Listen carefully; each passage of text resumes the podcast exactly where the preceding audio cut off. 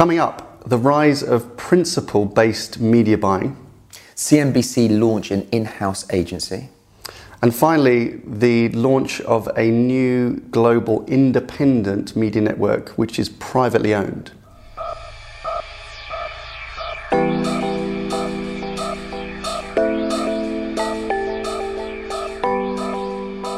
Hello and welcome to ID Comms Media Snack, episode 21. So, three really interesting topics today. Um, we're going to report on a, a, brilliant piece written in the US trade press in Ad Age, which for the first time puts down uh, a marker on principle based media buying. And we'll explain what that is and perhaps some of the implications yeah. uh, and questions that it might raise at marketers. Yeah. Uh, CNBC have launched uh, an in house agency called Catalyst. Mm-hmm.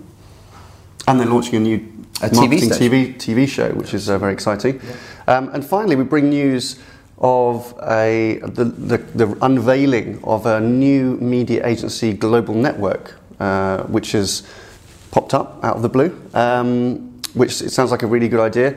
Privately owned, uh, which I think is going to be a real differentiator potentially for their success. Which is good for the industry, absolutely. Yeah. All coming up on today's ID Comms Media Snack in just the time it takes to eat a sandwich. And I nearly forgot to say that.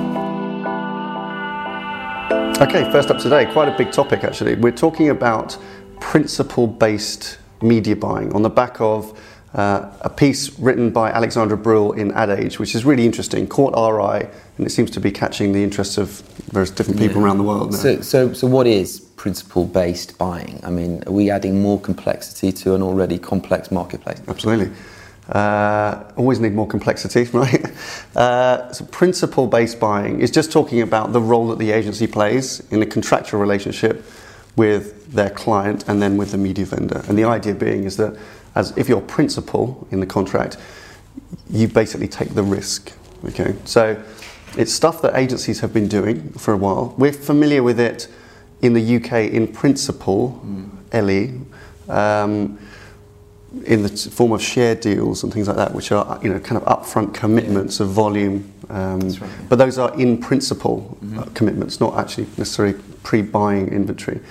Um, what's going on in the US now, and it's it's nascent, but it's it's fast growing, and it's been around for a little while, and it's brilliant that Alexandra has now raised this uh, in a big way in Ad Age um, because it really rises and brings it to attention is that there are some of the uh, media agency groups are now pre-buying, not just committing to buy at some point in the future a share, but actually buying media inventory in advance, mm-hmm. sometimes repackaging that, uh, and then selling that on. So this is what might be has been called brokering media or arbitrage of media, um, and so agencies.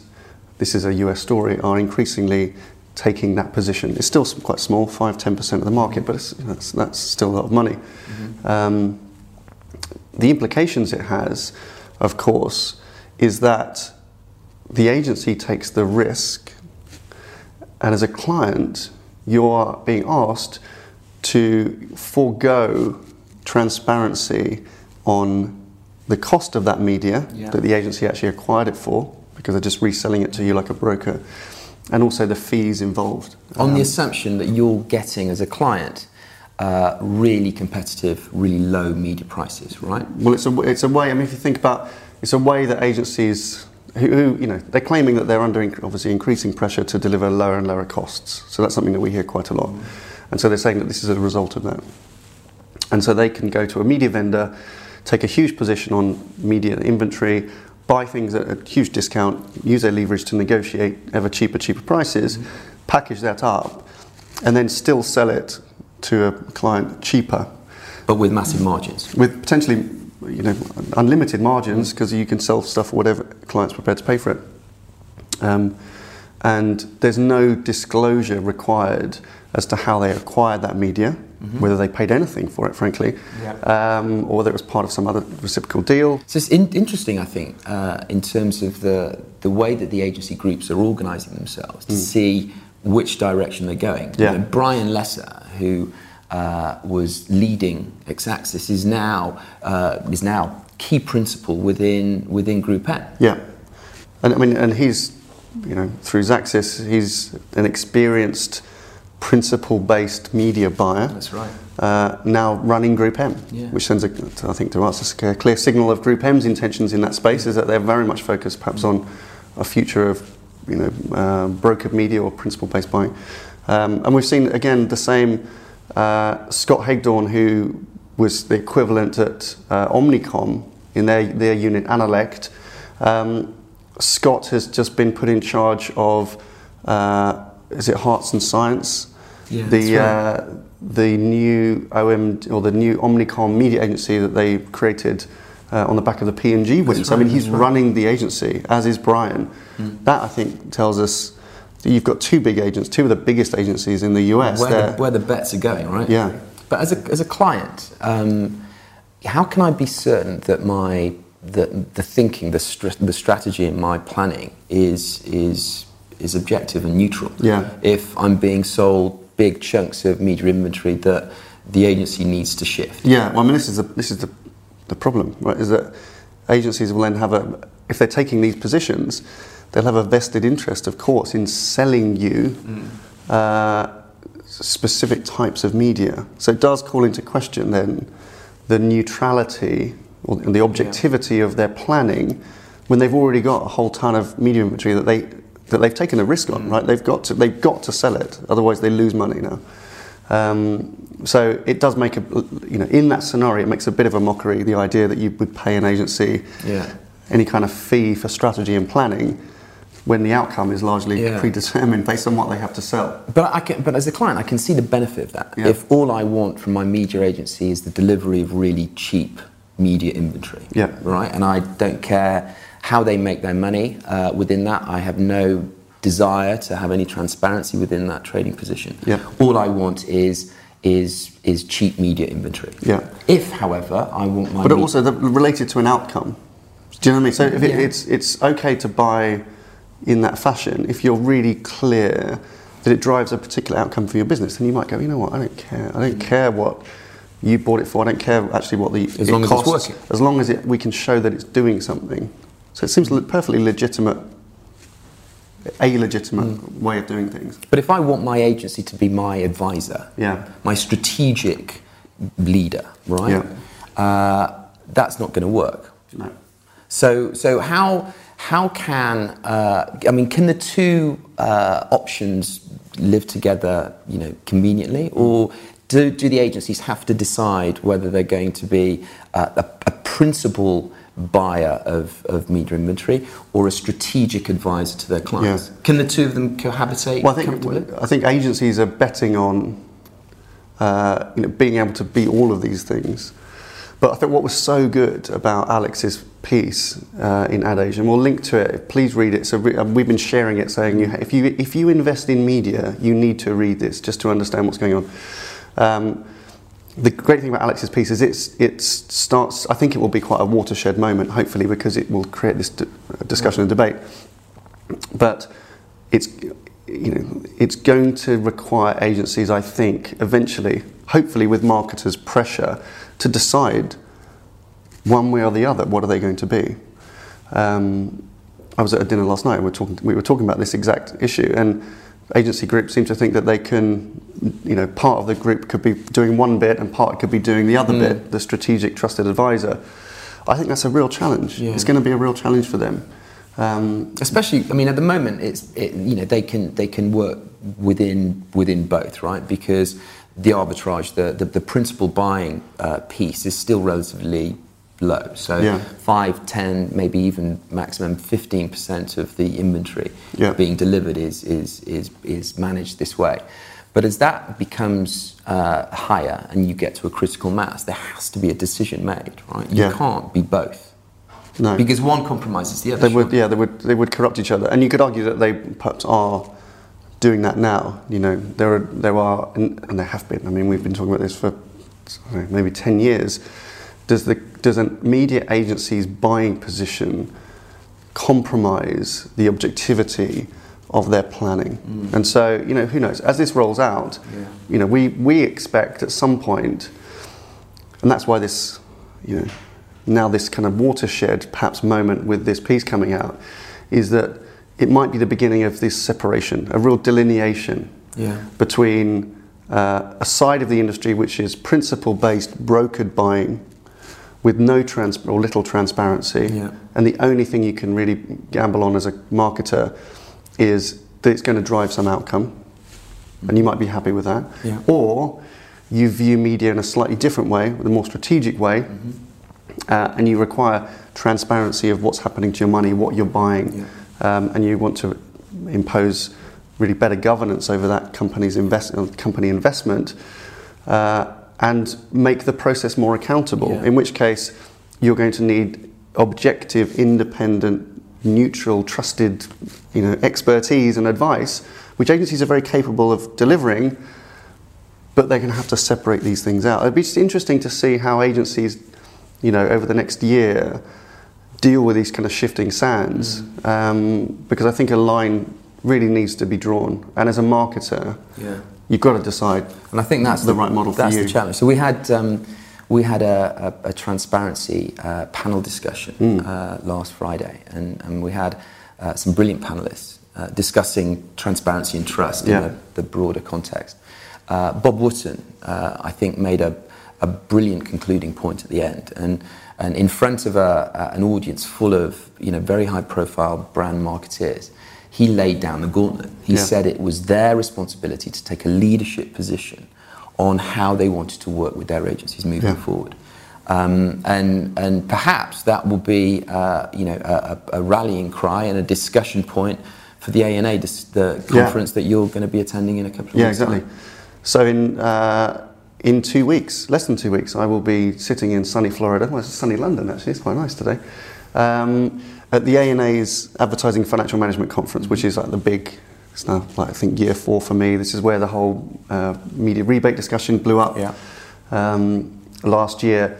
Uh, a room of you know 700, I think, you know, marketing procurement leaders in the mostly US, uh, and this is going to be one of the you know talking points. I hope it is in the kind of halls and corridors um, at the conference because the assembled people in that room are going to be the main decision makers. Yeah. They have to be the main decision makers. They cannot duck this. This is such a big uh, decision that, that brands are going to have to take when it comes to how they invest in media.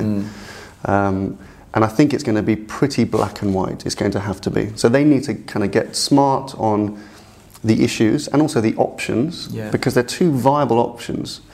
You know, they're both contract compliant. Yeah. You know, potentially there's nothing kind of dodgy about one or the other, but there has to be a separation. And the, and the, the assembled crowd in that room are going to be people that have to make decisions eventually on this on this topic. It's fascinating, absolutely fascinating. Yeah. So we're going to do a, a live broadcast from. Uh, Yeah, we are. We're going to try. Yeah, watch out for that. So when I'm in Florida, so in two weeks' time, um, we're going to do a, a media snack live from the ANA conference. Uh, no pressure, Nadia. yeah, and we don't know how we're going to do that. We might do that on Facebook Live or something. Anyway, we'll figure that out. We'll let you know. But uh, yeah, we're going live.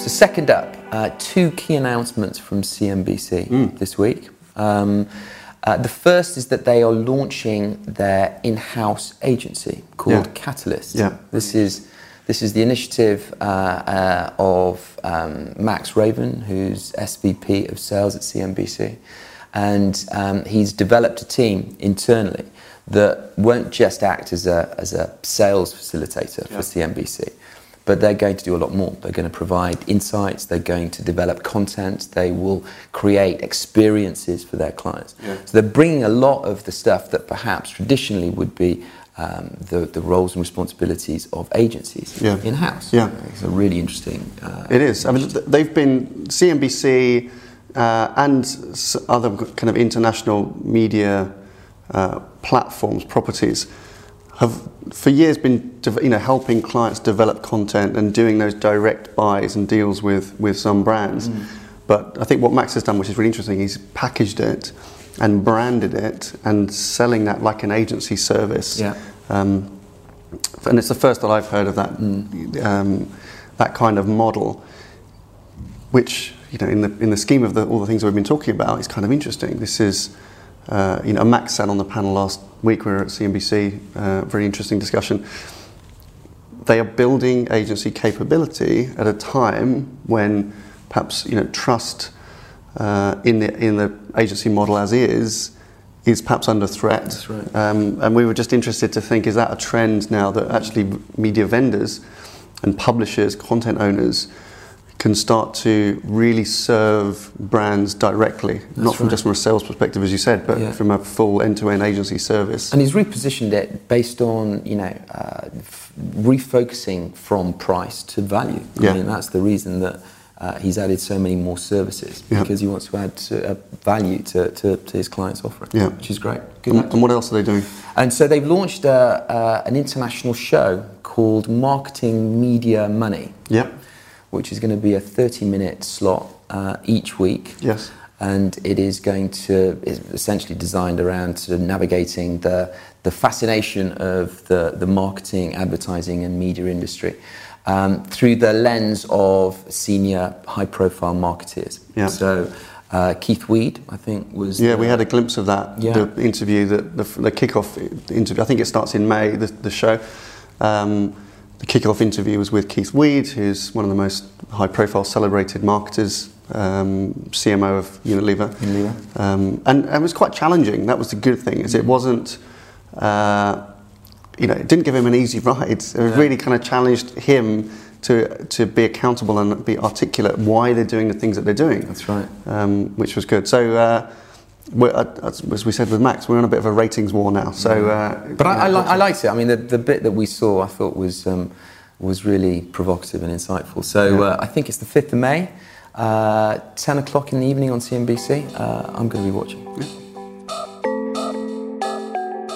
Uh, and so finally, just quickly, we we we've talked a little bit in the past about you know, championing independent agencies, and particularly in these, you know, these large shifting sands of the industry that we've been talking about just today, uh, you know, the opportunity and the room for great independent media agencies to yeah. flourish and, uh, and, and succeed.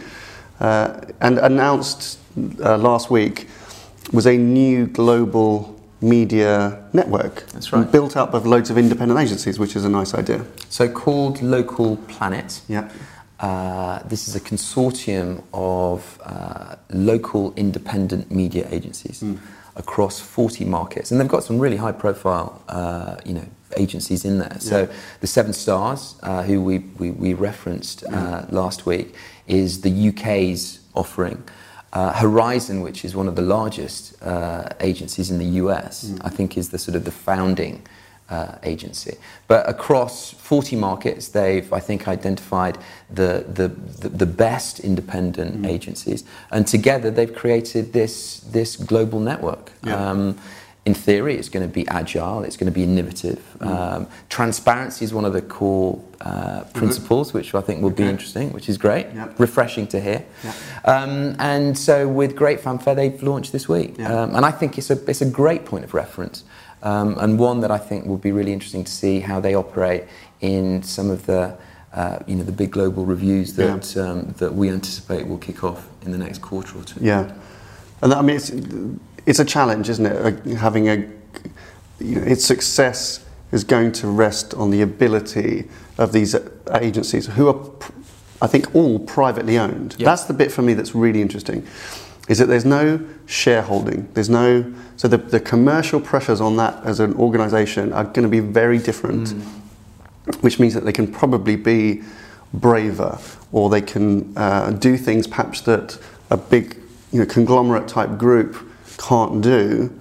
Uh, but the challenge is getting them all to work to standard to standards and principles. Mm. That's the difference. Because these are, and I've met a lot of these agencies. We used to be called Columbus, this group, and it's kind of been repackaged and rebranded.